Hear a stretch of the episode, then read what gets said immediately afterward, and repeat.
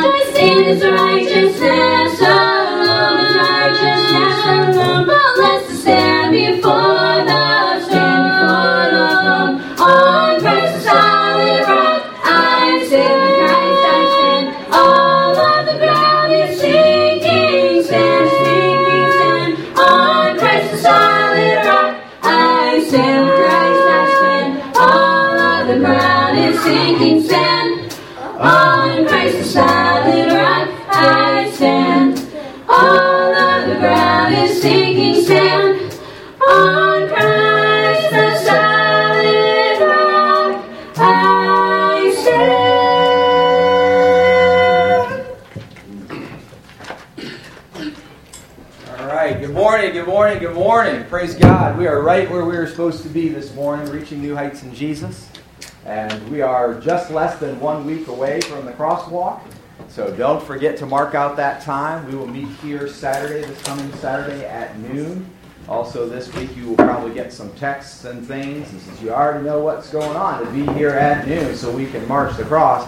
And then there's a cookout after, so we'll feed ourselves and any of our guests. And then after that, then we'll have we'll be playing. Oh, God willing, we'll have good weather. So pray for a little bit of good weather.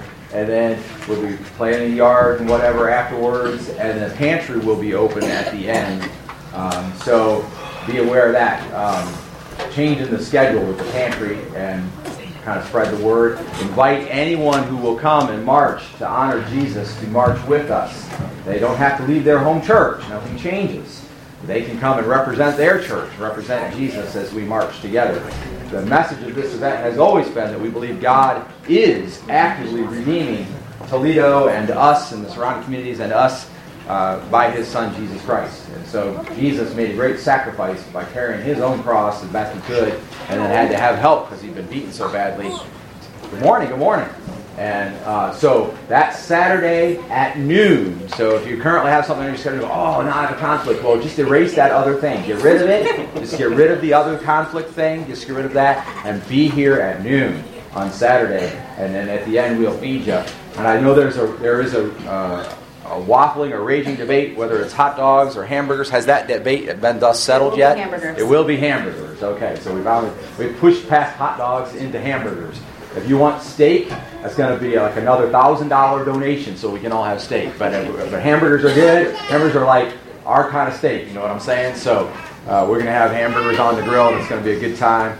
And we'll march walk in the community. If you're not able to march or walk, or you know somebody else who wants to come out and support it, but is not able to do that, we usually will have some cars follow behind, and they can do that, and that's fine. Okay? But we'll be here at noon on Saturday to march the cross in honor of Jesus. Okay? Praise God. We prayed last week, and we didn't know how much the need was, but I was hearing the story this morning, and Mike was telling me how they encountered some pretty foul weather on the way to Mississippi. Created about a four hour delay for them, and they had to sit under an overpass and, and find shelter and like that. And it was pretty rough. And so we were praying for you. So I hope God was with you through that. And we see that you're safe back, and that's that's the most important thing. And I hope you had a good time while you're down there. We prayed for Papa and, and the celebration. So I think it's a it's always a good thing when brothers and sisters lift each other up when they're traveling because you just never know what you're going to run into. So it's nice to know you have some an army at your back praising the Lord and praying for you. All right. Does anyone have a prayer request you'd like to throw up right now? There's something that's just been on your heart lately, and you just think, man, I'd like to see God move in that, and we're going to pray for that specifically this morning. Anybody got one?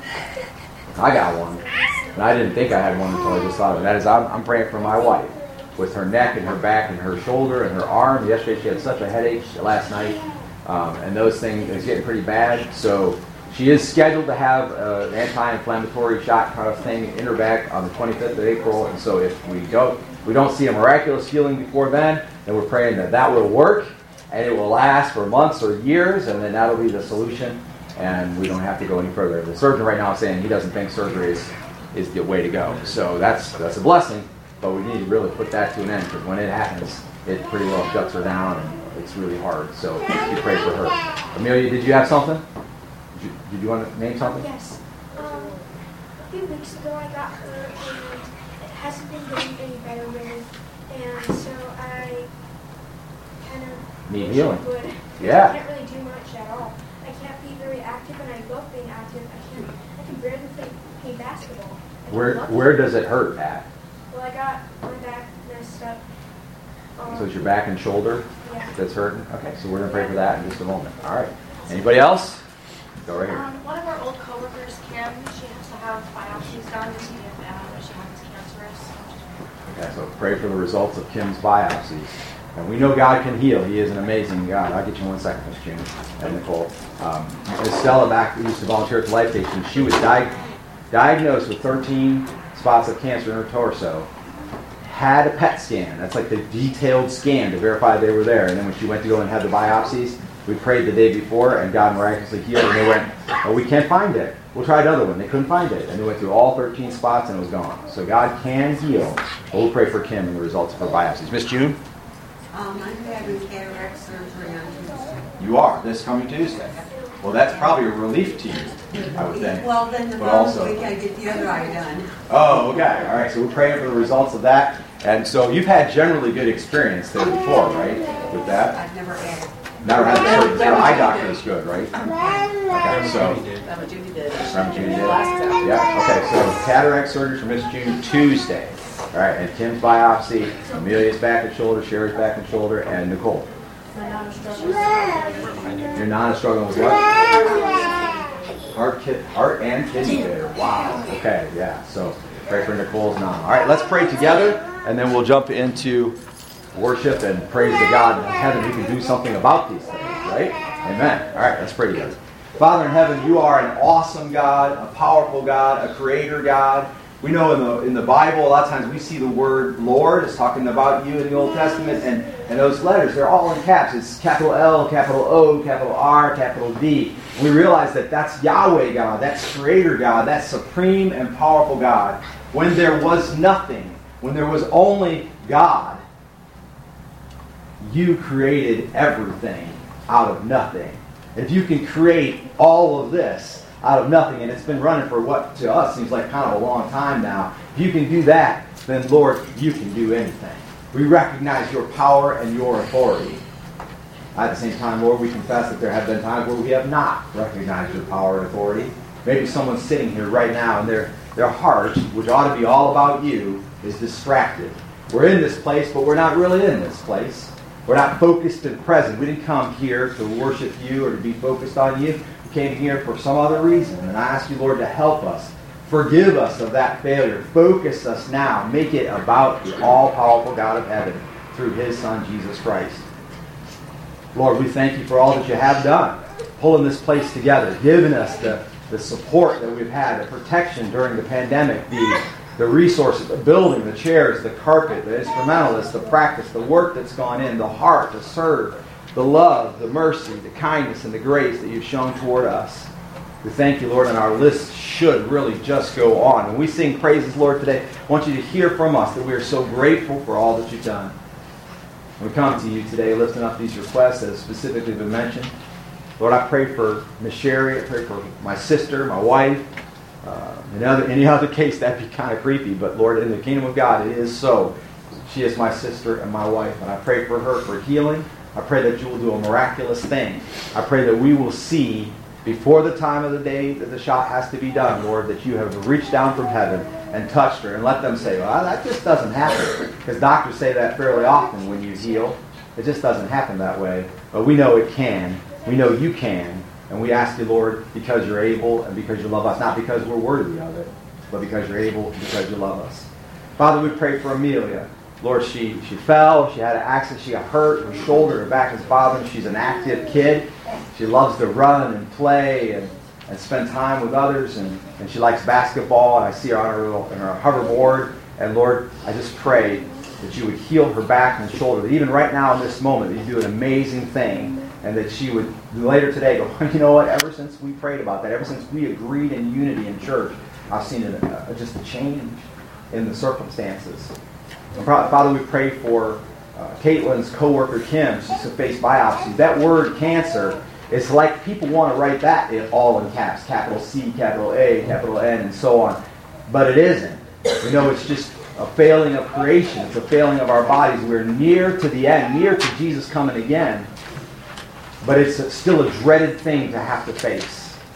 And so, Father, we pray for the results of her biopsies that they will say that either it's not cancer or that as it's being cancer, it's a kind of cancer that's easily dealt with. Lord, if you want to just disappear it like you did Miss Stella's lumps, that'd be great. We pray for Kim for patience and strength and perseverance as she goes through what she's about to go through, and pray for Caitlin's witness to her and others as well, so we can let her know that Jesus loves her. Lord, we pray for Miss June for what's going on with her sight. It's been ongoing for a while. She's been looking forward to some kind of resolution. We pray that Tuesday and then again in the following week that as she has her cataracts uh, removed and what they do with that, Lord, that she'll be able to see clearly, she'll be beyond it, and it'll go smoothly, that she'll have patience, that she'll be able to stand up under the trial. Lord, that she'll be able to continue to serve you as she does and grow and enhance in what she can do because you're strengthening her. Father, we pray for Nicole's Nana. Whenever people say uh, heart failure, for those of us in the room who've experienced that firsthand, those are those are scary words. Lord, the, the organs of her body need a healing. Lord, she says she believes in you. And I believe in you. I believe that you can heal her. I believe that you can work in her. I pray for Nicole's witness as she works with her nana and tries to draw her closer to you and her friends, and she represents you to all people who are in her life. Father, I pray for every single person that's here. Whatever reason we came here this morning, let us just be here for you. We are working together to honor you. We are working together to help each other reach new heights in Jesus. And some of us may be so far from you today, and yet we have so much to offer for someone who's trying to draw near. Others may be so close, and it would be easy to be distracted and think, I'm okay. Lord, as we praise you, accept these praises from the mouths of your creation. We know that you kind of put man on a pinnacle. You rose us above all the rest of creation. And we have the opportunity to praise you the way no one else can. We recognize that without you, we are nothing. We want to honor you, Father. Take over this service. Guide us.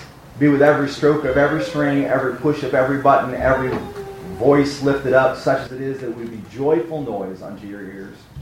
Help us, Father, as we reach new heights in Jesus today. And it's in Jesus' name we pray. And all God's people said, Amen. Amen. Thank you very much. All right, if you were able, please stand with us. We're going to speed it up a little bit.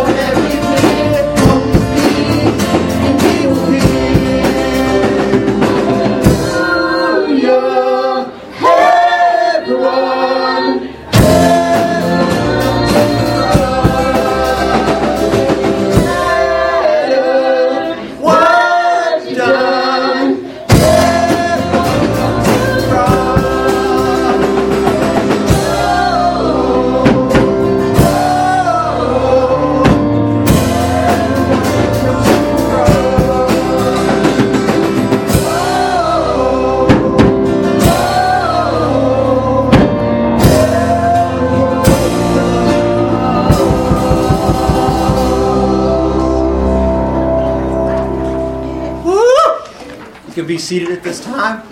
I may lose my voice before I preach. That'll be funny, won't it? Especially since I don't know sign language.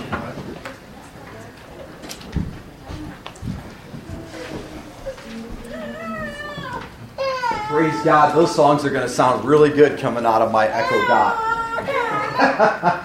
Praise the Lord. Okay, so we come to that moment of time where if you've seen something this week that the Lord's been speaking to your heart, or you read something in the Bible and you thought, man, that that really that's shareable or whatever, uh, and we come to that moment in time we say, what do you got? Share it with us. Come on. All right. So Friday when me and you were talking, something really stuck out with me, and that was uh, how you can go, you can read something in the Bible, and then you can go back to it a year, two years from now, and it don't necessarily mean something different, but it applies differently. Right. And there's a lot of times where I, I've heard people say, "Oh, well, it's just the same thing. It's just the same thing," but it's not. Mm-hmm. It's always different, and you, there's always different ways you can look at it. And it just it's really cool because you can't do that with any other book. Like there's there's no other book. I mean, I'm not a reader. I've read like three books in my entire life, and two of which I had to read for school. So I I don't read. I just has not been my thing. But I, from the research I've done, there's no other book that anyone's read where they can go back to it a year, two years, read the same thing over and over again, and have it apply differently to their life. Amen. It is the living Word of God. That's good stuff. All right. Everybody else? Want to take? I'm supposed to compare something. All right. Come on, bro. So, uh, I've always thought about it this way whether you're watching a movie, a book, a song, everybody's going to get something different out of it. You know, some people might like the, the explosions in movies, the action. There might be a one line that you remember, comedy. It just, we're all different, so we're all going to have a different. So uh, last week uh, we were at a, um, a prayer meeting. It was really cool. I was probably just talk about for a second that uh, all the different Baptist churches were together. And from what I got out of it, everybody gets something different out of it. But what I got out of it when I, we were talking and stuff, there were three things that I really on, at our table because we all had to sit at their table, talk to people. I thought was really orchestrated well, which I think as a body we can do the same thing. Just come together, sharing what we're doing, what our concern is, praying for each other. It was just really cool. But what I got out of it was out of those three things. The first one was is that everybody had a different ministry, and everybody had a different way they do ministry. Uh, the second thing I found out, which we already know this, none of them were perfect. Everybody had a story, backstory. Uh, uh, they're having hard times, even in their ministry. Rags or riches, it didn't matter. Everybody was suffering. Everybody was going through it. You know. And, and the third thing I got out of it is, um, and this doesn't make us better. I want to make sure everybody knows it. But from what I heard all the other ministries, and they all do that too. But I felt like what we do at Life Station, we do at New Heights, because I heard uh, some people say it. You know, um, they're more practically trying to reach out. But we're we share the truth. We're not afraid to let people know the gospel. We're not afraid to tell people that they could be saved by Jesus, they could turn to God and Jesus to come in their lives. So I thought that was just really, really cool, is that that's what we place to the table. Now, just recently, after that, I got so encouraged, and usually when I'm at my highest, am I encouraging, I get so discouraged right after. But um, I wrote down, and I just thought this would be kind of cool because I just, and even get people on Facebook or this podcast, I just think there's a lot of people I, I, call myself a voice to the voiceless sometimes. I'm just going to be that guy for a season that's going to say what nobody wants to say. Maybe, and I'd say nobody doesn't do it, or go where you have to go, or do what you have to do. I'm going to be that guy. If I got to be a guy to remember, you know, that has to share things I already heard it a hundred times, I'm just reminding you and re-encouraging you. I'm going to do it again and again and again. So, anyways, I, I want to make sure everyone understands that the word miserable doesn't mean I'm sad, I'm hurting, I'm broken. It just means I'm, I can be sad, I'm hurting, I'm discouragement, loss of. So I call this miserably living for Jesus because I'm miserable. Like, but it doesn't mean I can't live for Jesus. People can be hurting and broken every single day. I've gone through some rough times. I'm still going through rough times, but I still live for Jesus. So here's what I wrote down, and I hope you guys get something out of this. If anything, maybe for the podcast, who knows, or Facebook, somebody might hear this. But this is what I wrote down. I wrote every one of these down, and then I shared the truth. This is my my take, and then God's take. But I put, you know, I don't feel like I fit anywhere in my whole life. That's what I put. I don't feel like I fit anywhere. Everywhere I go, I don't fit anywhere. But God says, I have a new outfit in heaven, and in this life, I can wear at all times Christ's outfit of love, being loved, and love others through forgiveness and compassion to be a wise servant to all. Then I said, you know what? No one calls on me or thinks about me, and it just kind of makes me sad stuff. So I started thinking about, you know, it's like, but I could call on God anytime. And I am called by God because of his merciful relationship he gave to me. And anyone who believes in his name and that ultimate and pure sacrifice, and God never stops thinking about me or any of us who are his. So then I was young. Um, I got like three more, but that's. But you know what? No one has ever taken me seriously. And usually, they, and I, if I ever make a plan or something, that you know they'll go with the other plan. No one they, they stand by themselves or someone else. So I'm just sharing these things, not saying that I believe these things are true. You know, people have feelings, they have their concerns. Uh, I, I, it don't really matter because when I get down to the last part, it really doesn't matter. But it's no matter what someone else is doing, I can do all things through Christ who's given me strength to be a wise blessing because I am freely loved and accepted by God. So no matter what people think or feel about you or how things go, I can do something through Christ, do all things through Christ. Anybody right now can take a stand, whether they don't feel like they're standing up or anybody standing for them.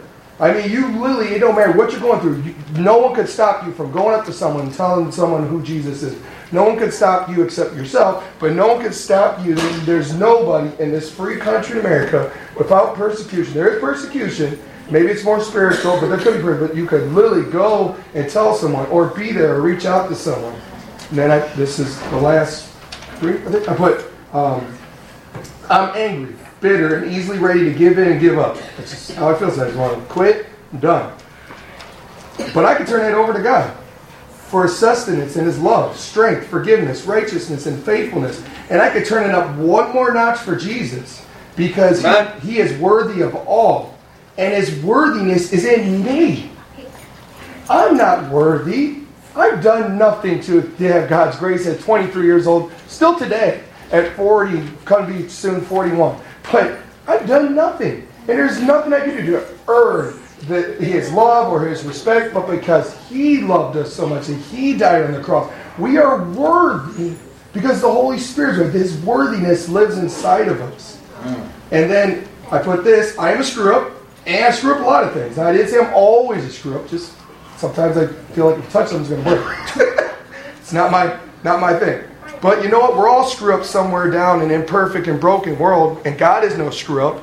And his faithful salvation, even to death, that should have been our cross, that's us. That should have been us on that cross. That should have been us dying and eternally separated from God, because Jesus was eternally separated from the Father until he rose again. He was no longer separated, so we would have been eternally separated from God. He took our place, he took our separation, he took it all. Right. And then he faithfully got messed up for all messes and was always victorious, but now he's victoriously a risen Savior now and forever.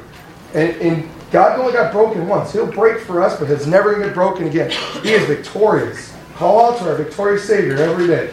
And then here, I put what our church, I really love what our church is doing. I put our church by the grace, gracious Holy Spirit through Christ's sacrifice has given us the truth, and we are not afraid to share, and we know what we are talking about because of what has been revealed to this church body of believers. And in closing, this was my favorite part. This is where I have no more excuses. And I always have excuses. I'm not perfect. It's, it's not like you say this and all of a sudden you become super Christian you can just fly around and do everything. Christ is super in us so we can do what we can do right here, right now.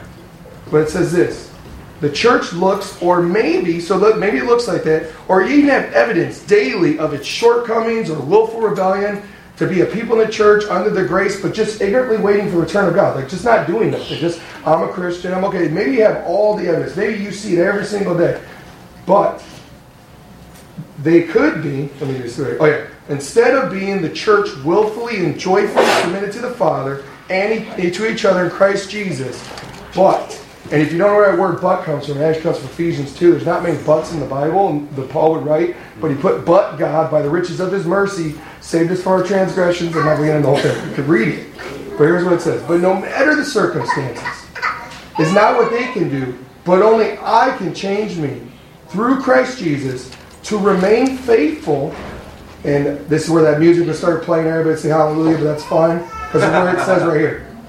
Because this is the truth. This is for all of us. This is for you, Facebook, is everybody on podcasts, everybody today. That this is what it was all about. Because Jesus says to remain faithful through his faithfulness.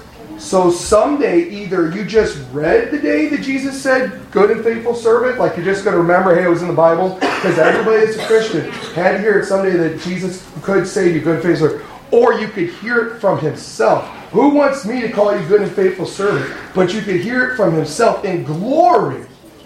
Someday you get to heaven, he just says, yes, yes, good and faithful servant. I said. I know what you went through. I know what you were going through. I seen everything you had to overcome through. That was me, and you did it. You got through it because you trusted in me. So, in closing, honestly, there's no closing to this. We can do this. Anybody can do this. It's a Christ follower. It's just like like I told my friends, I tell myself.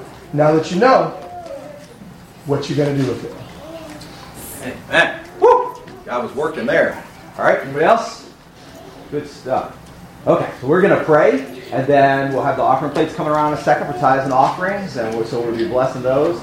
And uh, Malia, I know you're out in the hallway watching the little ones. Would you step forward long enough to pray for us as we transition to tithes and offerings and a little more worship? Dear Lord, Heavenly Father, we thank you for this day. We thank you for this place that you've given us and the people that you've sent to be here that we could worship together this morning. We ask you to be here with us as we worship, as we lift your name, and as we hear from you this morning. We ask you to watch over the children, especially as they go to their classes, and that they would learn and hear from you. And we ask that you bless these offerings and tithes that we're about to take and that they would be used to do your will. In Jesus' name, amen. All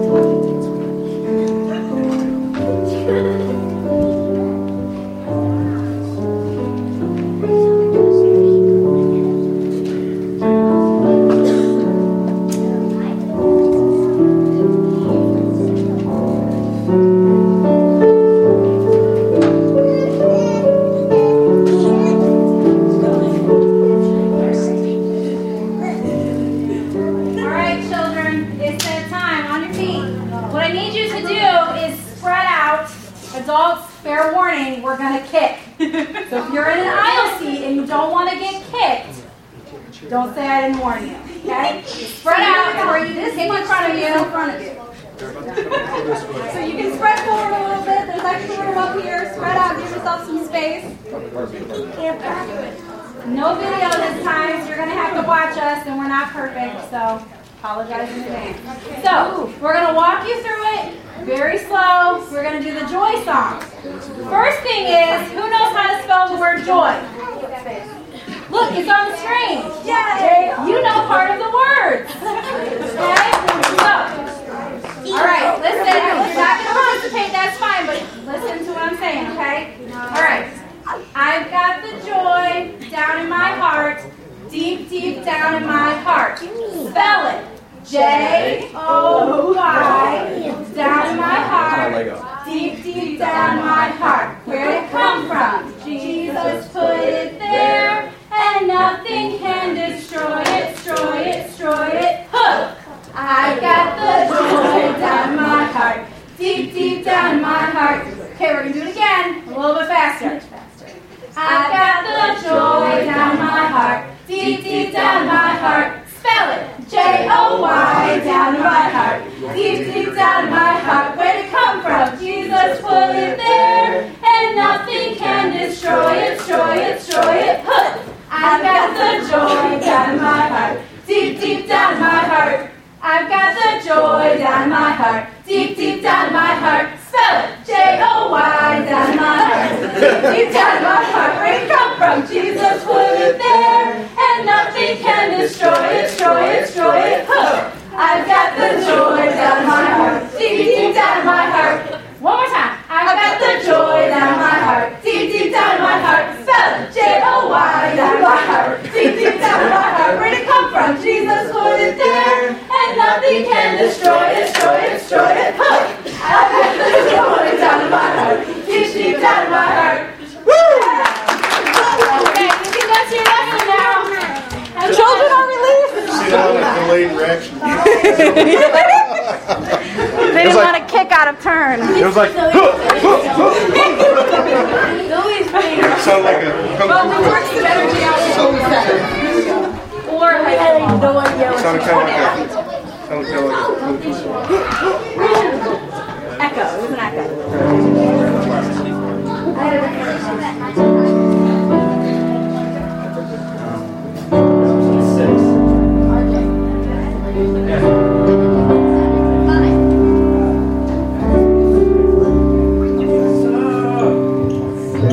A place where mercy reigns and never dies.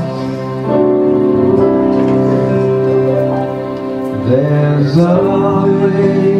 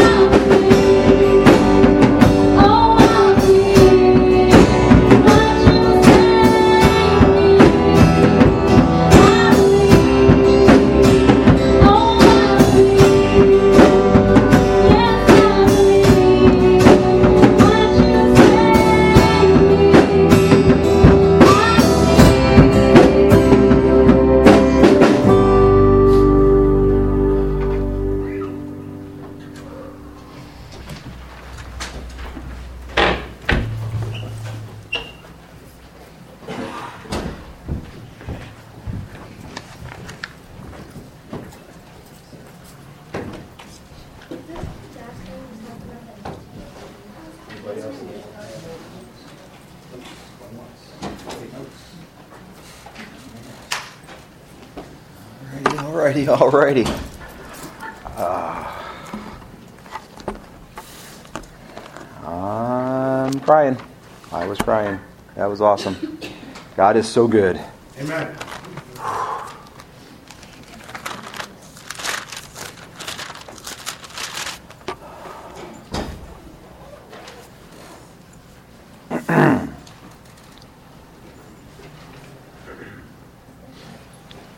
It, it, it occurred in my life uh, some over 20 years ago, 25 years ago, that the Lord led us to move to Michigan. And we bought a house. We really weren't supposed to buy a house. We kind of ran on, ran on ahead of God. But we bought the house in Michigan, Mason, Michigan, just south of Lansing, next to Holt, Michigan, there. It's the county seat. Beautiful house. We love living in it. It was a God provided thing, no doubt about it. But we weren't supposed to buy it. We were just supposed to rent it because the Lord knew we were only going to be there for a couple years. But anyway, um, while we were there, my daughter, Alicia, um, was praying that God would move her grandparents, who lived in Tennessee at that time, to near us. She missed them. She wanted them to be with. And when she initially told me she was going to pray for that, I said, "Well, you know, okay, but don't get your hopes up. If you're a dad, uh, that's that's dad 101. Don't do that. That was a mistake. Okay, that's not a good example." But I said, "Don't get your hopes up." And she said, "Well, I'm going to pray and I'm going to believe." Fast forward about a year or so, we were living in our house in Michigan, and my dad called me up on the phone and he said, We have just been really going through some stuff, and we think God might be calling us to move to Michigan near you. Now, my dad had told me once before that he would never live in the cold again. He's, he's kind of like me, and the cold gets in your bones, and you get those aches, and I've been like that for 20 years, and by then he had been like that for 40 years, and I didn't really believe him. The truth is, I didn't really believe him when he said that they were going to move there. And so then, about uh, three weeks later, they came up and they went with us. We're walking to the Fourth of July fireworks up in Mason. It was the county seat and they had big fireworks at the fairground there. And as we're walking down the road, my dad looked at me and we were walking. The kids were walking out a little bit in front of us, and he looked at me and said, "Have you told the girls that we're moving to Michigan yet?" And it occurred to me in that moment, of course, I had not, which would have been great for Alicia because she had been praying that God would move them to Michigan. And it would have been, in her young faith, it would have been a very powerful thing for her to get the answer to her prayer. And I didn't really know why I hadn't, although I knew my dad had said he would never move north again, and then all of a sudden he was saying he was going to move to Michigan. I was kind of doubtful, whatever. I didn't really believe it. And so we're walking, and as we're walking, he said, You know, this house right here, this, this is my dad. He said, You know, there's a big weed growing up in the middle of the yard. He said, I don't think anybody's living in that house. And I said, Well, I don't know, Dad. It looks reasonably well maintained, but I see the weed too. It can't be, there's a one car driveway, and it's right in the middle. He said, It can't be parking there. So maybe there's on street parking. He said, I don't think anybody owns that house. Long story short, we pursued the house. It turned out that the government, so there's what's called MSHDA, which is state loans, and there's HUD, which is federal loans, and they both thought the other one owned it. So no one owned the house. So we got them to sign it up on auction. My parents bought it inexpensively, and about two months later, they moved into it in Michigan near us. Needless to say, by then I had told my daughter, as they were trying to buy the house, I told my daughter that my parents were going to buy that house, and they actually came and lived with us for several weeks uh, in our house in Michigan before they moved into that house which was really cool for my girls because they got to see their grandparents like every day, and that was really neat. At the time, my dad was a backslidden Christian. My mom was not a Christian at all. The point is, when my dad asked me and said, Why is it that you haven't told them that we're going to move here? I didn't really have an answer for him. Uh, before we get through with this sermon, I'd like you to ask yourself why is it that the church and people who claim to be followers of the Lord Jesus Christ are living the way we're living if we're really expecting Jesus to come back at any time? And I think Jesus wants us to ask ourselves that as well. Now, if you're living fully for the Lord and you're on fire and you're sharing Jesus all the time and you got it all right going on, whatever, and you think that's true, then I would ask you to repent of your pride and arrogance. And let's take a realistic look at what Jesus would like us to be as we approach the day of his return. All right, so grab your Bibles if you would, and maybe we do say amen. We hoot, we holler, maybe kind of like it might be your first time, just make a little grunting noise or say Yahtzee or something as we go to Luke chapter 19. Amen. This is God's Word. If you were not able to join us in that little object lesson that time, perhaps you will eventually be able to do so. From here on, this is God's Word, not my Word.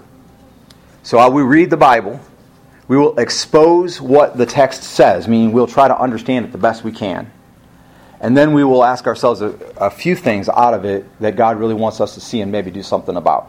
Okay?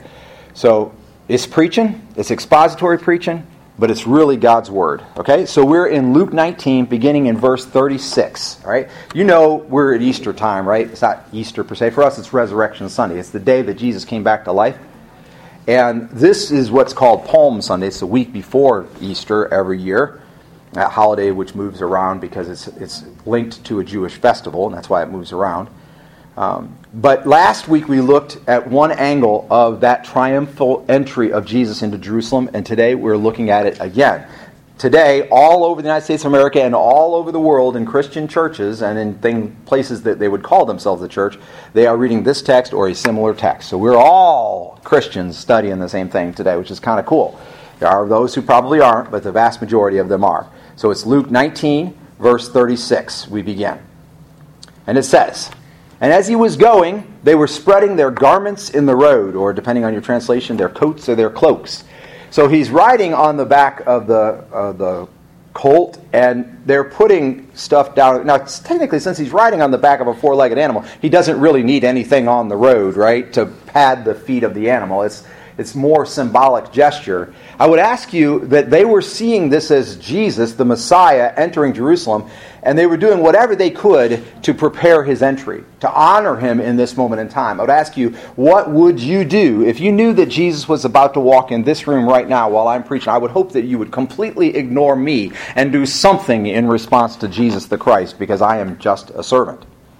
What would you do in response to Jesus coming? Well, they were taking their coats and their cloaks off and laying them down before the hooves of this animal that Jesus was riding on. They threw their garments on the road. They put some first on the animal, probably kind of by way of like maybe cushioning or whatever, but then there were plenty extra people were wearing, and they were throwing them on the road in verse 36 before the hooves of this animal. 37. And as he was now approaching near the descent of the Mount of Olives, there's a mountain there called Olivet. It's on the east side of what's called Old Jerusalem, the older part of the city. And as he was approaching that place where you could go up onto Mount Olivet, now note that the, um, there is what's called the Olivet Discourse, which in Matthew is a two chapter long sermon of Jesus that happens in Olivet about this time. But do you know the difference between Matthew and Luke? Are you Bible scholars?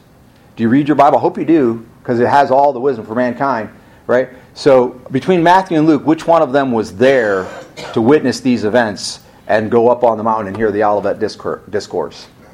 Matthew was there, right? Luke was not. Luke was a doctor and a learned man, a scholar and a historian, and he interviewed people who were there. Okay? So he does not contain in his book, you will not find the full text of the Olivet Discourse because he didn't go up there. And it's hard to write the full text of something by interviewing somebody, right? Like if, by the time we get done today, you're going to go, well, Pastor Dan basically said this, this, and this today. But if you would then later, some like next week, or for Luke it was a year or years more, right? That time later, if you would try to, if someone would come and interview me, interview you, interview all of us about what I said today, you'd be like, I can't do it. I can't put it together, right? Might get a few points. I remember that day he talked about that, but that's about it. So it's a little bit more challenging to record somebody's speech as a historian unless you have a written text, which Jesus didn't have right? So he doesn't give us the full Olivet discourse, but we know that this is about that period of time. He's at the descent or the place where you could go up, the ascent or the place where you could go up easily onto Mount Olivet.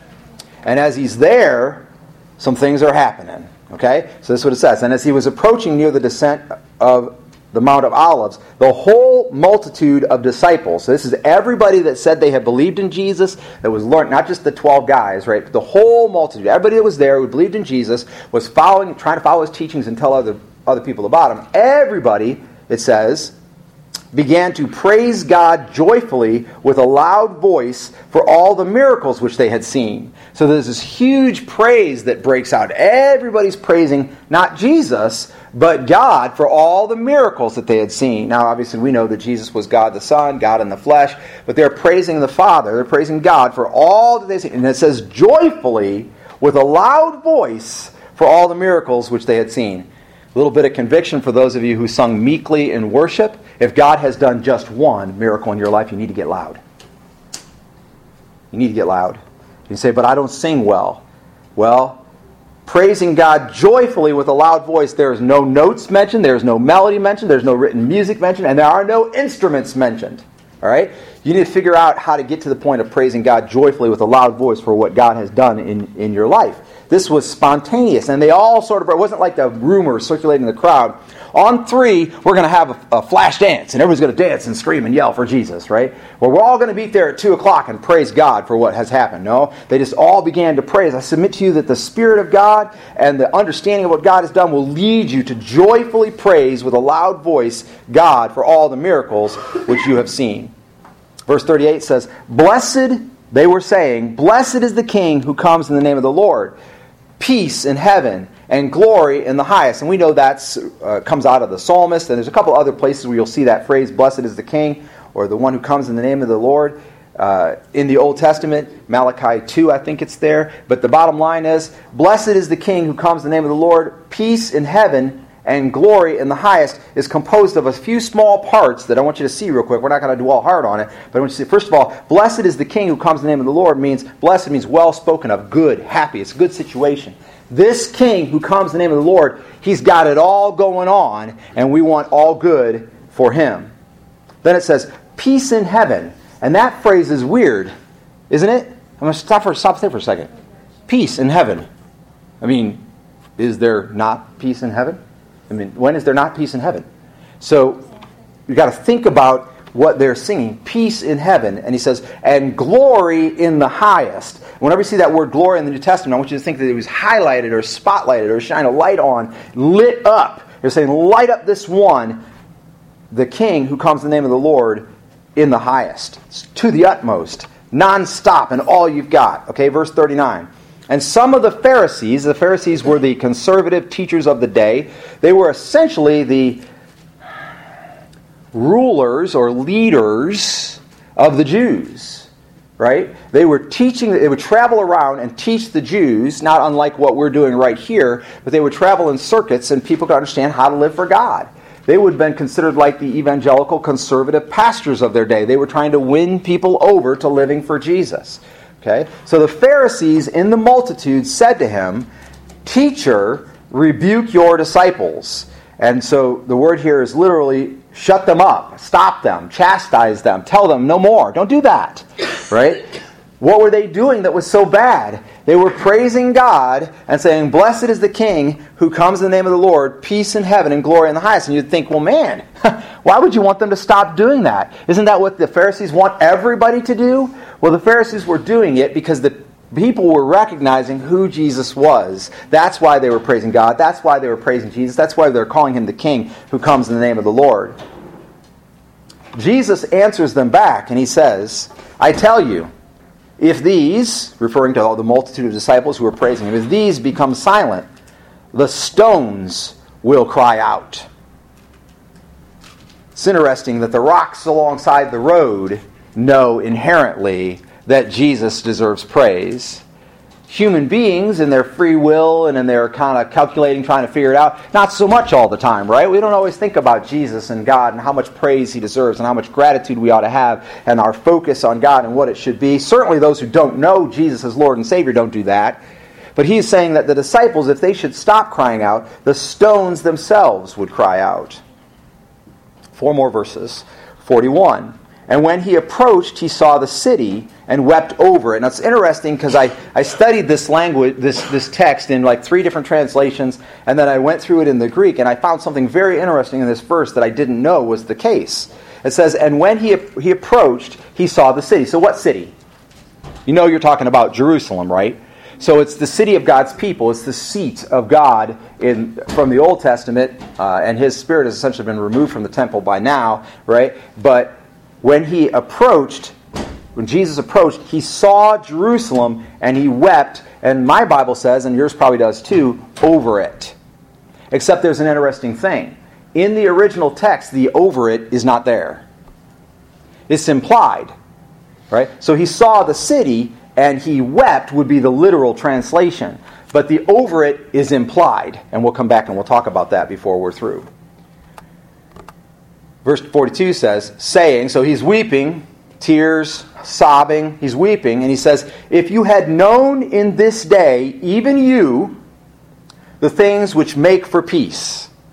So, talking to the city, if you will, to Jerusalem, to the Jewish people who lived in Jerusalem, if you had known in this day, like right now, even you, we'll, I'll talk about that one second, the things which make for peace.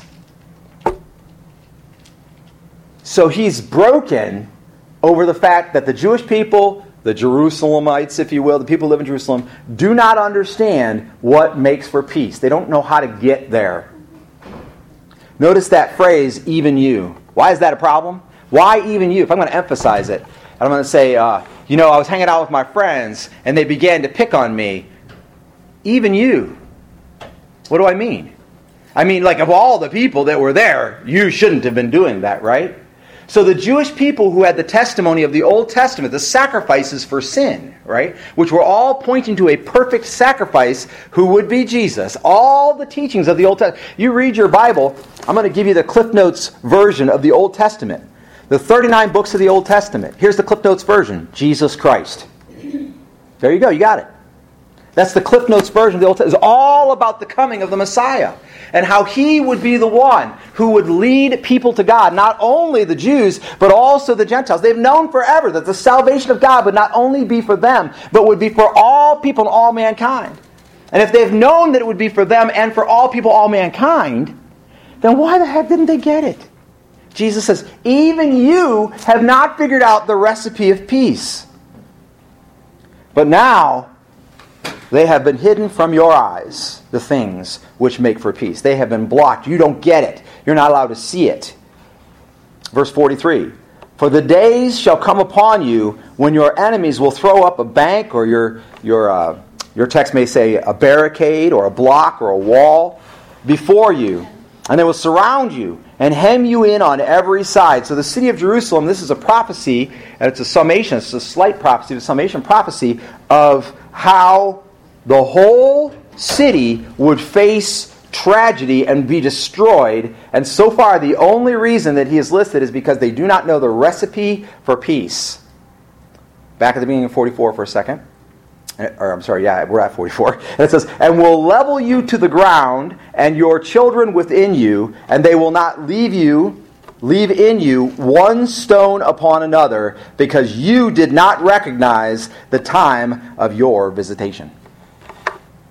And so Jesus is saying they would destroy the city, and the, the, the ramparts of the city would be destroyed, the temple would be destroyed, all the society, the government would be gone, all would be destroyed, wiped out as they knew it, because they did not recognize the time of their visitation.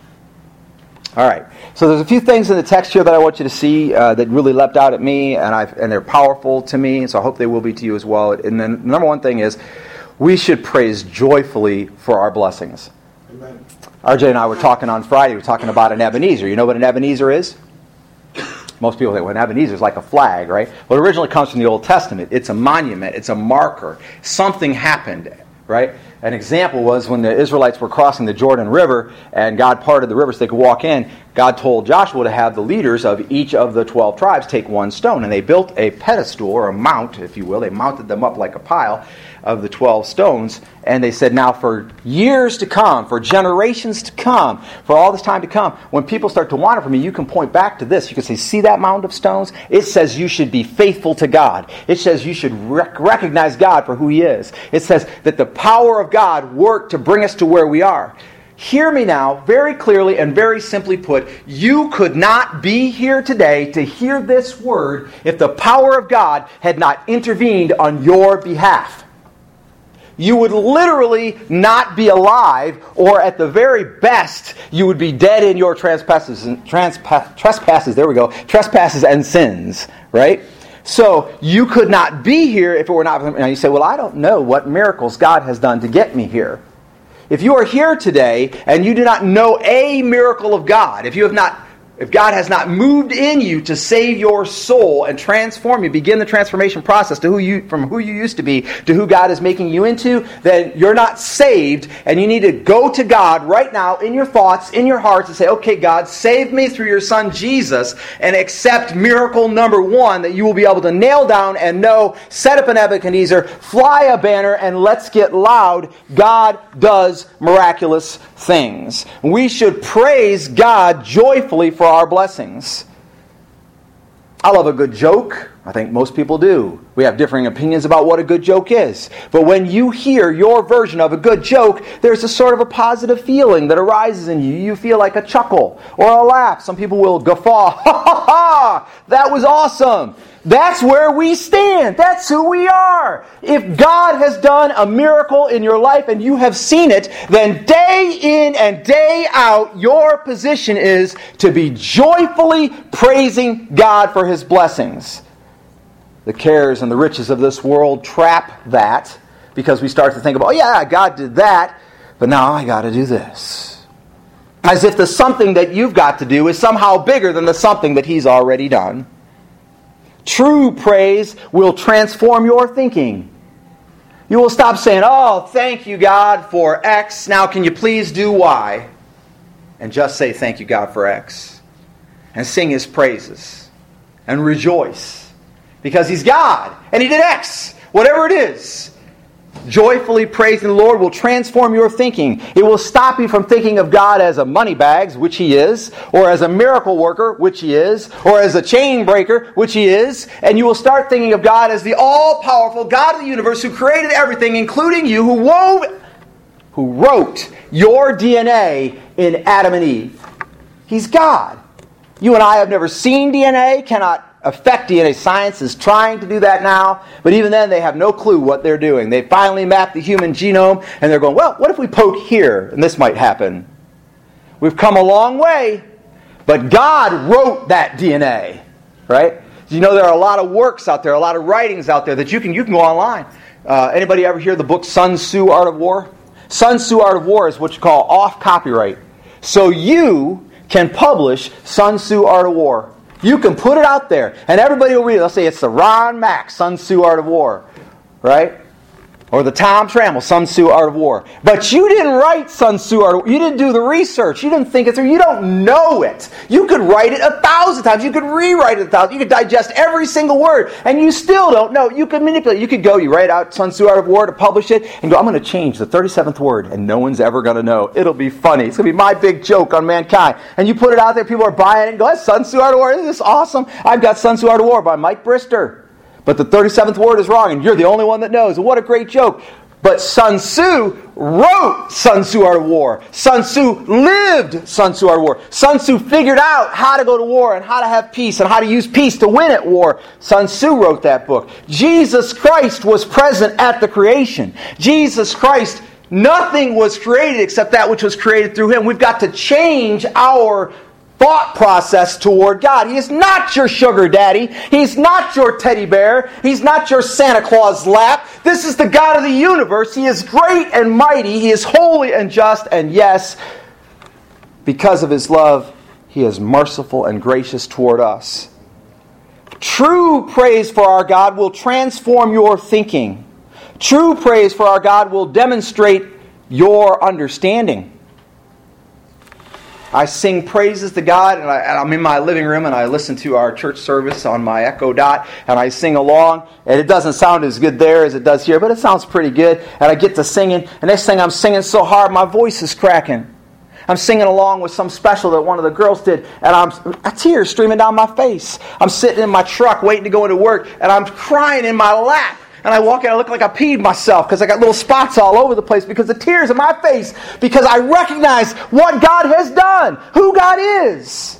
True praise for the Lord will transform your understanding. It will change you from the inside out, but it will also demonstrate that change in your understanding. When you begin to realize what God has done for you, you will change the way you praise God. For, for those of you in the room who are like me, who can't sing a straight note to save your life, if you're not singing, you're just excusing yourself from the very activity that we were created for. You're going to go to heaven. You go, oh, when I go to heaven, my voice box will be better. I'll get my perfected body and I'll be able to sing praises to God. God is not worried about your stupid voice box. He's worried about your heart because that's where it comes from. Amen. That's why we know He's not, and then we use that as our excuse as to why we're not. Praise God and demonstrate your understanding. True play, true, I'm going to get it right. True praise flows from a regenerated heart. You can't decide to praise. Like right now, if I'm talking to you and I say to you, you got to praise, you go like next Sunday when we sing, I'm going to sing. I'm going to do it. I, oops, pardon me. I'm going to do it. I'm going to sing praise songs next Sunday with everybody else, just like everybody else do it. I'm going to blend right in. And if that's your decision today, you know what it means? Absolutely squat. It means nothing. Because true praise for God, the God of the universe, who can barely be perceived by our minds, but can be known personally in our hearts, that God, true praise, flows from a regenerated heart. Have you accepted Jesus Christ as your Lord and Savior? Have you contemplated the fact that God of heaven spent His blood, that His stripes would heal your pain? You think you've done something? And nothing you've ever done that will ever compare with what Jesus did to go to a cross and sacrifice himself so that those who do not deserve it could have salvation. And he did that for me, and he did that for you. The parameters of this are contained in one statement and one question. The first part is the, the statement is this there is nobody and nothing that is greater than God. They say that doesn't have to be said. Yes, it does, because some people are still not praising him. There is nobody and nothing that is greater than God. Because of God's character, because of who God was when He existed alone in the universe, when there was no drop of rain, when there was no dot of dust, when there was no gnat, nor fly, nor shark, nor camel, when there was not a leaf or a twig or a seed, when there was nothing at all, the God of the universe, because of His great character, which includes love for us, He created. He spoke into nothing, and out of nothing came everything. That kind of God, there is nobody and nothing greater. You can go without. You can go without whatever it is that you're lacking if you've got God. I get it. We're driven by our fleshly desires. Our body wants this, our mind wants that, our eyes see that, our ears hear that. I get it. But God is greater than all of that. He is greater than your greatest want. He is greater than your greatest need. He is greater than your deepest ache, your deepest pain. If money stands between you and God, get poor. If health stands between you and God, get sick. If education stands between you and God, flunk. If your body and your strength stands between you and God, get weak. God is greater than all we can speak or do. And it needs to be said because we should be praising him for the things that he does. Because he is that great, he doesn't have to do squat for you. He could just let you die and go to hell.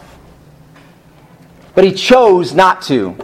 He loves you enough that not only did he choose not to allow that for anyone who, who's willing, but he paid with his very own life. It was a great covenant between God and Abraham, and the animals were split half the body's over here, like a butt end and a head end over here, and the brazier that represented God floated through. Normally, the people making the covenant would walk through arm in arm, like two kings would go, okay, we're going to have a peace treaty, and we're never going to have a problem again, blah, blah, blah. And they would walk through arm in arm between the split animals. But God did not ask Abraham to walk between the split animals. God floated a brazier to represent him between the split animals, saying, I will make it so. I'm not going to depend on you to be good. I'm not going to depend on you to be righteous. I'm not going to depend on you to understand. I'm not going to depend on you to let me work in you. I will make it so. And today, Everyone who trusts in the name of Jesus Christ as Lord, that means He says that I do it, and Savior, that means He paid the price for my sins, will plow, drive, stomp, scream, yell, shout, and sing their way into an eternity with God settled. God is good. Amen. There is nobody and nothing greater.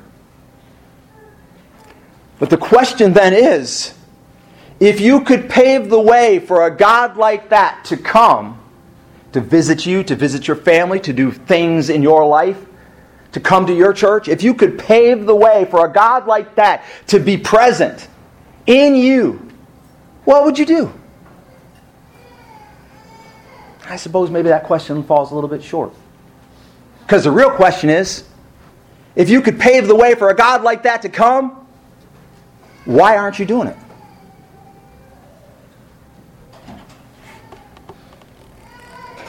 And they figured that question out. And they took their coats off and they laid their coats on the ground in front of the hooves of the animal that he was riding on. To keep the hooves clean? I mean, I. if you could do anything to pave the coming of God into your life and your family's life, in your church, in your community, if you could pave that to bring God in, to let God do what God wants to do, what would you do? How far would you go? Well, there are those who've gone to death, those who've gone to whipping, those who've gone to torture, those who've gone to preaching when preaching wasn't accepted, those who've gone to serving, those who've gone to living for God, cutting out the things that they enjoy to make sure that they can serve people so people can find God. Would you? I shared that illustration with you about my parents moving to Michigan, and I told you that I had not shared with my girls about them coming. And my dad said, Have you told the girls yet that we're moving to Michigan? And I said, uh, No, Dad, I haven't done that. And he said, Well, why? And I kind of went, um, I, um, um, well, that's a nice bush. Because I had no reason. But now, looking back, I know the reason. I know why I didn't tell my girls that my dad was going to move to Michigan. It was because I didn't trust him. Because when my dad said he was going to move to Michigan, I didn't believe it. I didn't think he was going to go through with it. I thought I knew him better than he knew himself. And I submit to you, that's why Christians of this age, those of us who claim the name of Jesus, are not living, paving the way for the coming of our God in the lives of our family, our friends, our church, our community, because we don't trust Him. Because we're afraid to lose what He's already blessed us with, because we're afraid to lose what we've already got, we're afraid to let go of whatever it is that we think is important, because we've missed the statement that God is greater than all of that. Trust Him. God is able to bring about in you that which He's begun in you. Trust Him. Open your mouth. Sing His praises. Screech Him if you have to. Tell people about Jesus. Stand up for what's right. Do the right thing. Sacrifice yourself if necessary. Spend your effort. Whatever it is that you collect as an alternative to preparing for the coming of the Lord, you will lose it all when He comes. The second thing I want you to see in the text that really touched my heart was that, remember that implied over it? That implied over it in the text where he says, he looked at the city and he wept, and, and, and the translations say over it, but in the original text it's missing. Actually, allegedly, the Jews would say, Jesus wept, wanted the Jews, his people, even more than he wanted anyone else. I have a good Christian brother of mine who believes in the Lord by his profession. I've seen him serve, I've seen him love God, or seems to. And he believes that God loves the Jews more than they love he loves other Christians. I submit to you that's heresy. Jesus looked at Jerusalem and he wept. And our text says over it, but that over it is only applied implied. Would Jesus weep over you? That's the question you have to ask. You know that Jesus would weep over a lost person because he wants them to come to an understanding of saving grace. But would Jesus weep over me? Well, he would if the same thing is true of me that he saw was true of Jerusalem. In other words, if Jesus looked at me and saw that I was going to go the same road to destruction that Jerusalem was going to go, he would weep over me. According to this text, Jerusalem would be utterly and completely destroyed. And the text gives us exactly two qualifiers as to why that would happen. The first one is because they had no peace, P E A C E, no peace recipe. They didn't know what it is that makes up peace. They had no recipe for peace. If you're a follower of the Lord Jesus Christ, then you understand that there is only one word in the recipe for peace, and that is Jesus. The night that Jesus was to be born, the angels sang, Peace on earth, goodwill toward men. Jesus is God's peace toward us. Jesus said, My peace I live, leave with you, and not as the world gives you peace. Jesus came to bring peace in God, between God and man, the kind of peace, the only kind of peace that could overcome the effects of the fall that took place in the Garden of Eden. Thus, he is called the second Adam. Peace. Jesus came to bring peace between us and God through atonement, redemption, and reconciliation, all of which are really big words, and you may or may not exactly know the definitions of them. Atonement means it's paid for, redemption means it's bought back, and recon- reconciliation means it's put together. We were paid for, bought, bought, bought back, and put together. We were paid for, bought back, and put together. We were paid for, bought back, and put together. Wait for it. With God, who is greater than all things, who is greater than all beings. We were bought back, paid for, and put together with God through Jesus. Do you know the recipe for peace? You do. It's Jesus. And they didn't. And because they didn't, they would be destroyed. I submit to you, though, if you know that recipe for peace, then there are actions that fly out of it. You say you know that the recipe for peace is Jesus, but when you're in your toughest moments, when your mind is in knots, when your stomach is butterflies, and your palms are sweaty, or your mouth's full of cotton, is Jesus first and foremost in your mind? When your health conditions are rising up and shouting in your face that you're doomed, is Jesus foremost in your mind? Or will you face the problems of this life not recognizing that Jesus is the recipe for peace? I submit to you that if you face the problems of this life, re- not recognizing that Jesus is the recipe for peace, then you, like Jerusalem, are being wept over by Jesus. For you will face the destruction because you have based your life on the things that you want, see, hope for, think you can do, your skills, your abilities, your talents, your gift from God, whatever, instead of the great nature of God and His ability to keep His promises. The recipe for peace is Jesus, and they didn't know it, and we had better. The second piece, a qualifier that's in there, is a missed appointment. They missed the day of his visitation. Jesus spent a lot of time while he was on the earth talking about how we had, be better, we had better be ready for the second coming of Jesus. We had better be ready for his visitation. In fact, he said it in 24, Matthew 24 42, which is in the sermon on Olivet, the Olivet Discourse. He said, Be ye ready, for in such an hour as ye think not, the Son of Man comes. See, you're going through your life, and now and then you're thinking about Jesus. Sunday morning, Tuesday night for Bible study, or whenever you do your midweek, midweek Bible study, in your devotional time, or whatever. But in the midst of your trials, or your struggles, or your temptations, in the midst of your earning your bucks or paying your bills, are you remembering that the recipe for peace is Jesus? And if you're not, then at that moment when that happens, if that's when Jesus comes, then how do you think that's going to go down? All right, servant, come on, right now, we're leaving. Well, hold on, Jesus, I just got to sign it.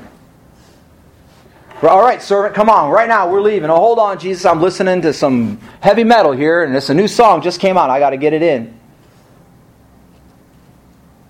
You're shouting at your kids, or fighting with your wife or your husband, or you're waiting for the doctor to tell you what the outcome of your disease is. You're in that moment and your heart's racing and you're trying to and you forgot that Jesus is the recipe for peace and so you don't have any peace in that moment. And then Jesus comes and you not only don't remember the recipe, you don't recognize him in his visitation. There is an appointment. It ain't on no calendar, but there is an appointment with God, a moment in time at which Jesus will come again. And we darn well had better be ready Romans 5:1 says, "Therefore, since we have been justified through faith, we have peace with God through our Lord Jesus Christ." The Lord is the person who tells you what to do and you do it. Jesus Christ. Christ means Messiah. It's the anointed one, the chosen one of God, who would be the perfect Lamb of God, who would end all sacrifice for God. Don't think I'm telling you that you have to work harder. Don't think I'm telling you you have to give more. Don't think I'm telling you you have to be something that you're not in your own strength, your own power, or by your own understanding. No, I'm saying trust in the name of the Lord Jesus when you go through what you're going through because He is the recipe for peace. He is the one who reconciles us, buys us back, purchases us, purchases us can't say it. Purchase, I'll say it. Purchases us with his own blood. I apologize. I'm taking a medication that makes my mouth kind of dry, so sometimes I have trouble saying tricky phrases. I apologize for that. All right, anyway, the bottom line is this He buys us back He reconciles us to God. He is the one, Jesus. And if He's done that for you, then every day, all day, praising that miracle. You don't have time to fret. You don't have time to worry. You don't have time to work in your own strength. You don't have time to be concerned about what others think about the choices that you make in Christ. You don't have time. You just don't have time for anything except for praising God joyfully for your blessings, doing anything, whatever it may take, for Him to come into your life, your relationships, your finances, your health, your job, your school, your community. You've got to be taking your coat off and laying it down in front of the hooves of the horse upon which he rides. That brings us to our conclusion then. A man named Pastor Duke wrote an essay, and it was eventually published on a blog or a website called Viral Believer. And the blog was entitled Three Ways We Can Be Ready When Jesus Comes Back. And I read it and I summarized it this way, and it's greatly based on Scripture. First of all, you can be expectantly waiting. Jesus told a parable about ten virgins who had their lamps lit. Five of them did a good job of being ready for when the groom would come. And five of them, not such a good job. And then a little before the groom was supposed to come, their lamps went out. But they had to have lamps lit, so they, they, they asked the other five, can, can you do it for me? Can you provide me with oil for my lamps? They said, No, we have enough oil to be sure our lamps are lit when it, he comes, we don't have enough oil to make sure your lamps are lit. Nobody can do this for you. You personally, not your husband, not your wife, not your parents, not your pastor, not your teachers, not your boss, and certainly not your money or your TV. You personally must be expectantly waiting the coming of the Lord Jesus Christ. It's up to you personally to decide to be expectantly waiting his arrival. And when something that you have is needed for that process, your mouth, for example, if you need to be praising Him and expectantly waiting, He's going to say, You come with me, servant, and you're going to say, Yes, Lord, yes, and you're actually going to say, Yes, Lord, yes, then your mouth has got to be properly aligned with the coming of Jesus. Your body, your choices day to day. Be expectantly waiting the coming of Jesus. Elsewise, you'll be running out, getting whatever it is. I fully expect that right at the like in minutes, right after Jesus comes, pastors' phones they won't have them because they'll still be here or whatever. But pastors' phones all over the earth are going to be. Re- pastor, something just happened. I need to talk to you. Pastor, my pastor didn't answer. I'm going to call my other pastor. Oh, he didn't answer. The phone's going to be ringing all over the planet because you want to talk to your pastor about what's going on. You personally must be expectantly waiting the coming of Jesus. If not, then when he comes, if we're all taken up into the air, like Thessalonians talks about, and it happens during this service, all the others who were expectantly waiting the coming of Jesus will be gone, and you'll still be sitting in that pretty blue chair, just like you've been every other Sunday, or maybe for your first time, because you weren't expectantly awaiting the coming of Jesus, and when He comes, we better be found expectantly awaiting Him. And right now, you can think about in your life the things that you're doing that in no way, shape, or form, they may not be sin, I'm not saying that.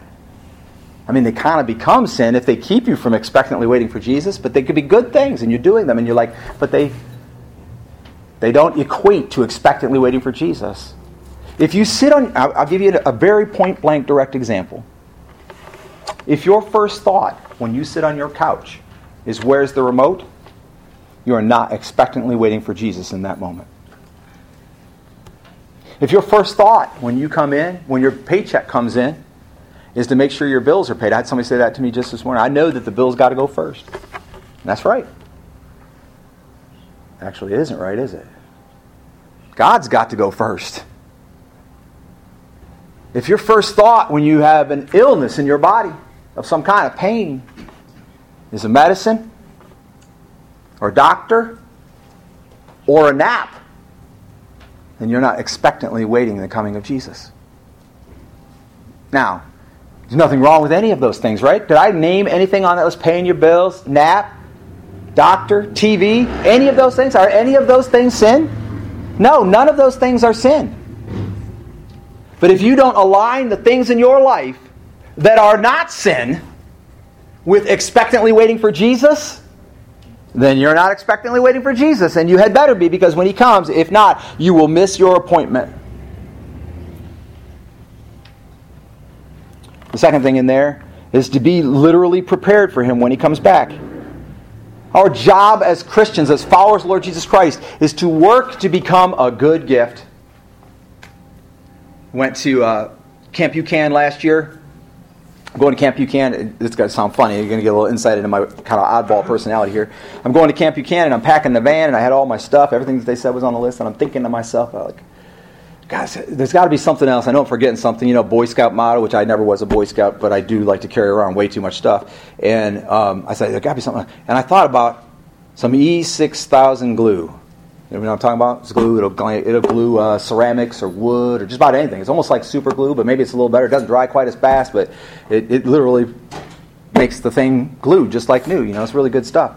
And you buy it in a tube. She's like three bucks. And, and I thought, I'm going to take some of that glue. I have no idea why. I don't know that I need it. You know what I mean? Like, odds are, if there's something that breaks there while we're there, they're going to fix that. They're going to take care of it, whatever it is. I don't think I need it. And while we were there, there was a young man who did well, and, and he got a trophy at the end of camp.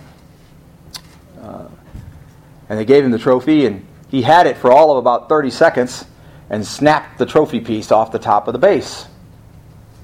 Now, that young man was in my cabin. He, was, he didn't ride with me there. It wasn't one of our kids that went, but uh, he was in my cabin, and we're getting ready to go back up to the thing, and he wanted to haul his uh, luggage back up to the uh, building where we are going to get picked up. And so he said, Can I ride in the van with you guys to get back up there so I don't have to slough it all back up there a quarter of a mile, three eighths of a mile, whatever? I'm like, Oh, yeah, absolutely you can. And he's carrying his base of his trophy and his, the top of his trophy in his hand.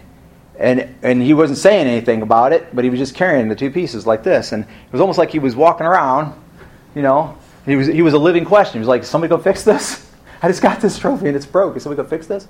You know? And I go to get in the van, not thinking a thing about E6000 glue, right? And there in the door of the van is E6000 glue. It's there. And I thought, I bet that that fixed that trophy. And so sure enough, we popped, we got the glue out, we roughed the surface up a little bit, put it on there, glued it back on. And then he had it, and, you know, it takes a while for that to set and become solid. He had it about 10 minutes later, we're actually going to drive back up, and I look at him and I see him, and he's carrying around the two pieces of the trophy again. I'm like, hey, what happened? He said, well, it just came apart. So I look at it, and sure enough, it had started to dry, but he had stressed it too much at that spot, and it had broke apart or whatever. So we cleaned it up, we roughed it up, we glued it again. And I said, we don't have any duct tape or anything. You know, I wasn't prepared enough to have duct tape to put it back together, so, so we're just going to have to be careful with it. And I said, I'll tell you what. How about you take this glue? And uh, I said, don't get in trouble with it now. Don't use it for anything else. I said, no sniffing it.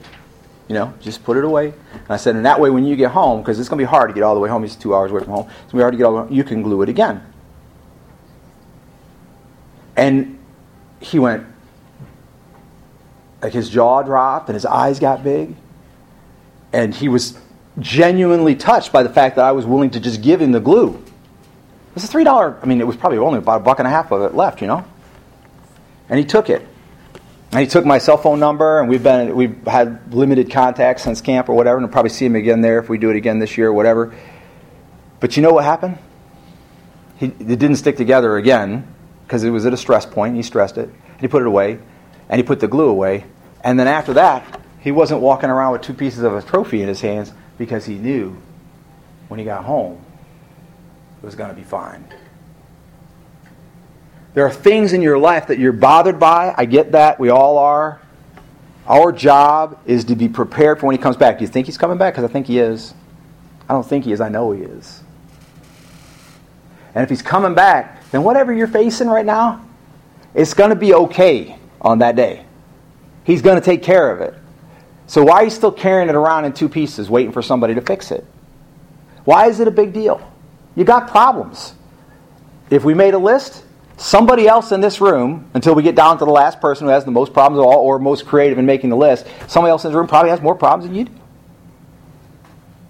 We have a man in our church who's not here today. He's off and on here because of his health. But he's literally dying. His heart's blocked and he can't get any help. There's no medication, no surgery, nothing. You got that?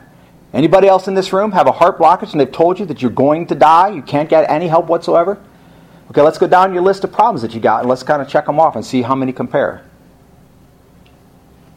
What I'm saying to you is, whatever your problems are, you need to be prepared for Jesus coming back, which means you need to take your problems and go, Well, I can't do that, but God can do that, or God can do it through me or through somebody else. And right now, what I'm going to do is I'm going to be working on me to be ready for Him. So I'm going to become a little more honest. I'm saying you're never going to lie again. I'm going to become a little more hardworking. I'm not saying you're never going to be lazy again. I'm going to, I'm going to overcome the things that are wrong with me one thing at a time, ready. Right? For when he comes again. It's not a work salvation, it will not save you. But it is a posture. And without that posture, you are saying you do not know the recipe for peace and you are willing to miss the appointment. To which then I would say to you that Jesus is weeping over you today. Change your posture. Let's start getting ready for when he comes again. And then, lastly, and singly and most importantly, we must be loved by him. That part's pretty easy. And we must love him back. To whom do you belong? This will sound a little creepy for the men in the room, but whose bride are you? You say, no, no, no, that's not how it works. Yes, it is. The church is Jesus' bride. And life is about Jesus preparing his bride for him. That's Ephesians 5.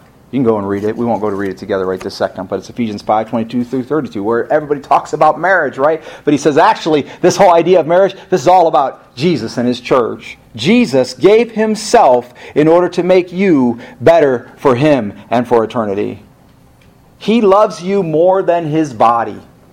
He loves you more than his wants and desires. Am I going to turn away the cup the Father has put for me? No, I come for just such a time as this. Lord, your will, not my will, be done.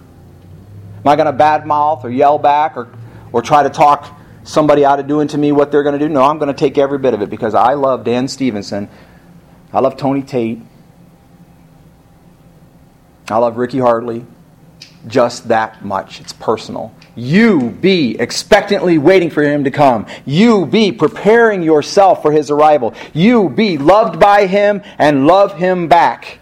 Actively make choices according to that. To love Christ is to recognize his love for you, realize he's processing you to be ready for him, to submit to whatever he's doing in your life so you can be ready for him, and realize that he loves you more than his own body.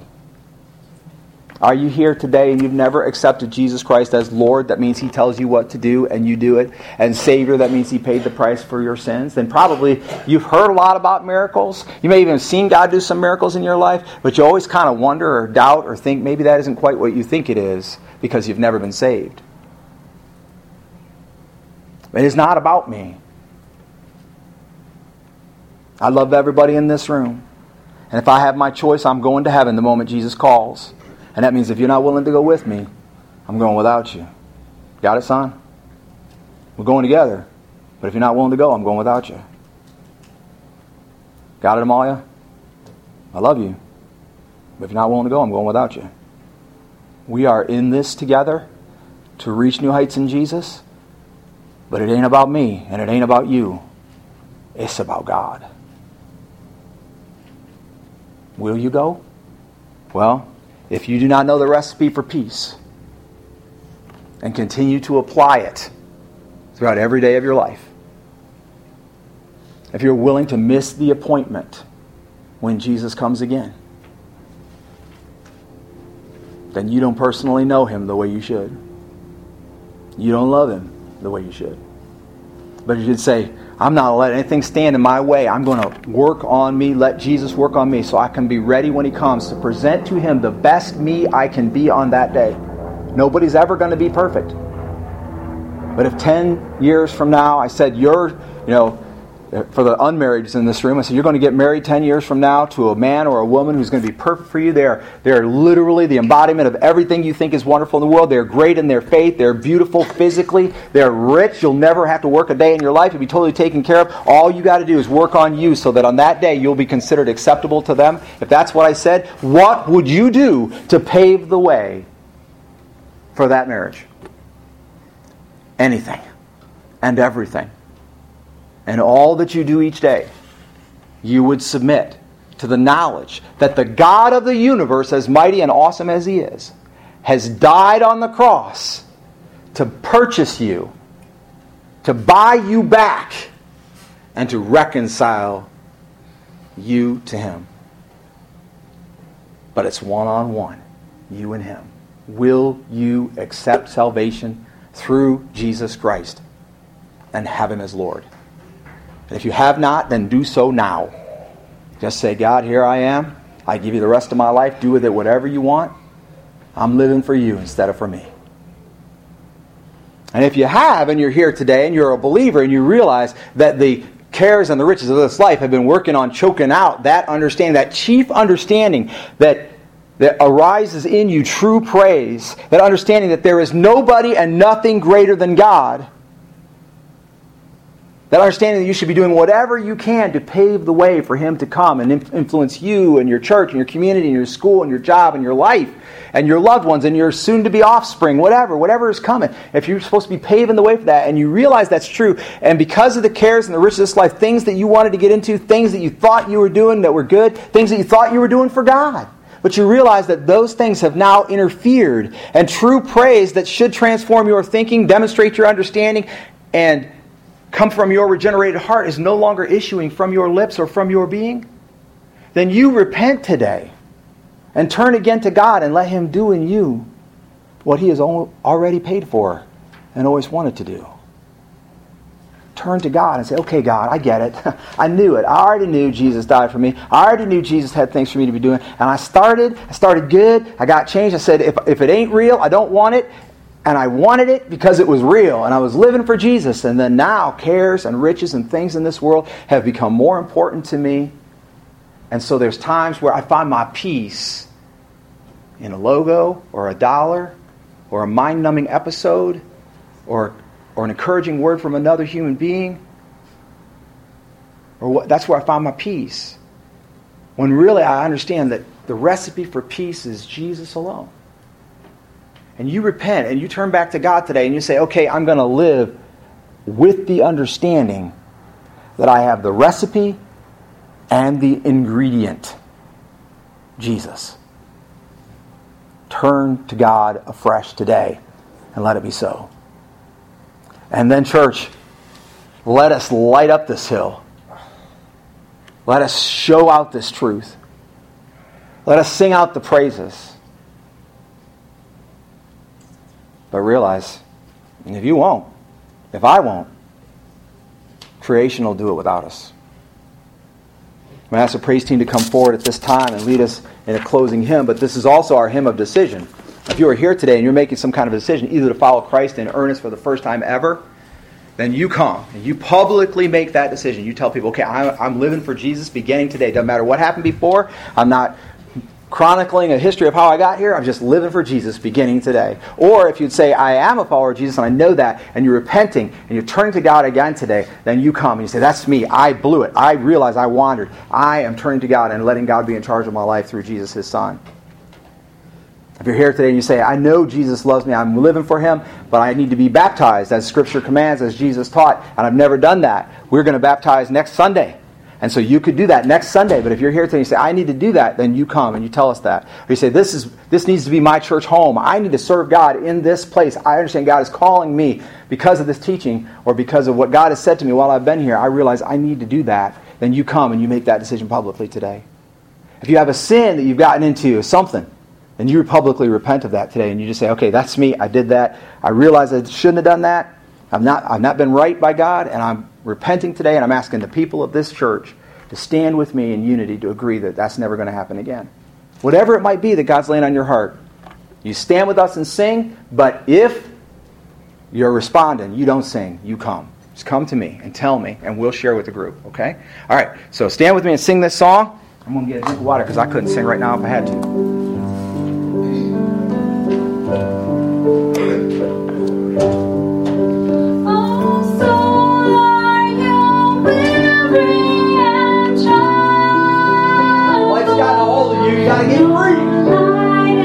recipe for peace is Jesus.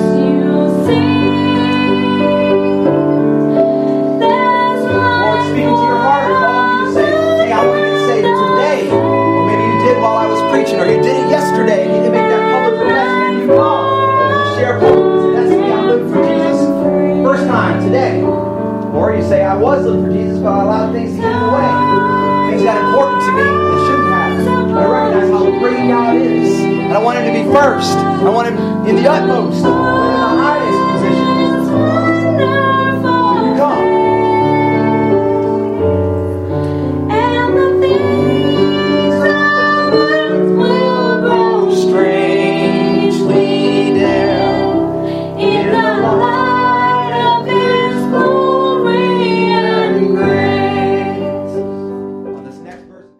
Thanks for choosing this podcast by New Heights Fellowship Baptist Church of East Toledo. I hope you learned and grew through this experience. Please check out our other podcasts and visit us online at churchtoledo.com. You can download our app, Life for Toledo, the number four, Life, the number four, Toledo, in your app store on your iOS or Android device. If you're looking to connect up with us, we worship at 255 Hefner Street in Toledo, Ohio every Sunday morning at 11:30 and we'd love to have you join us and blend your voices in together with ours. We'd love to have you serve within the body or serve right where you live. If you're across the globe and we know we have some folks who are listening to us from pretty far away, then we would both suggest and encourage you to reach new heights in Jesus right where you live. Check out our website under what would it take for me to become a member of New Heights Fellowship Baptist Church of East Toledo? There is an opportunity to become a member, what's called non-resident. So wherever you may live, you have the opportunity to become a non-resident member of New Heights Fellowship Baptist Church and participate in your part of what God is doing here in Toledo and the surrounding lands and throughout the world. God bless you today. In Jesus' name, amen.